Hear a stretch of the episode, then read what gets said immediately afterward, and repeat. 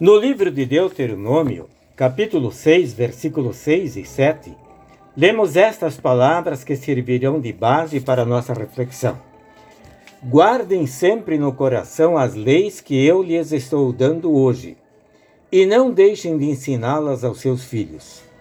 Repitam essas leis em casa e fora de casa, quando se deitarem e quando se levantarem. Nossa sociedade, especialmente nas cidades, e de forma bem especial nas grandes cidades, está descobrindo que está faltando o ensino na família.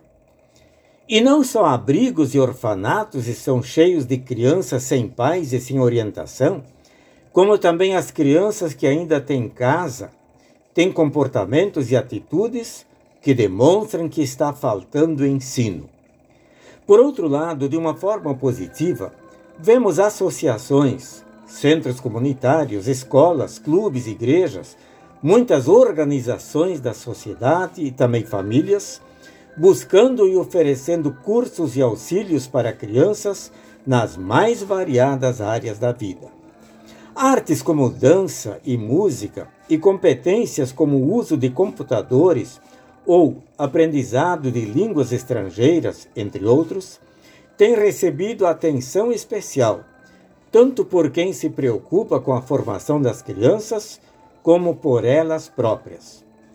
Mas quanto à vida espiritual, o que e quanto de nossos dons e tempo temos dispensado às crianças?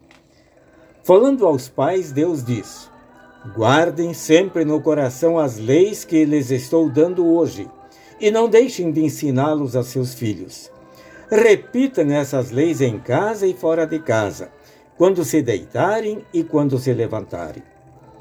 Às vezes, de forma saudosa, afirmamos que os filhos não obedecem mais como antigamente.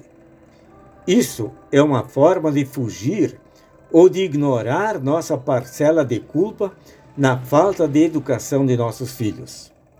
Guardamos nós as leis de Deus e as colocamos em prática?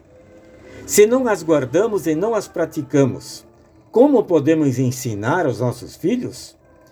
Podemos e estamos dispostos a repeti-las tantas vezes quanto for necessário para que sejam guardadas e praticadas por eles?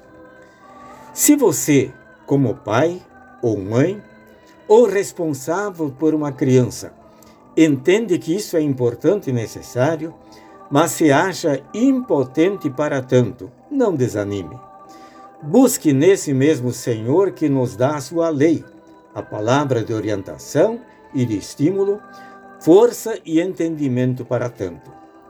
O Senhor Deus, nosso Pai amado em Cristo Jesus, nos oferece perdão para os nossos pecados e nos fortalece para o desafio de ensinar nossos filhos. Amém.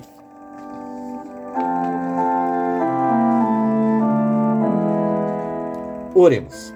Senhor, trata-nos com o teu amor de Pai e faz com que os teus ensinos possam nortear as nossas vidas e as de nossos filhos. Amém.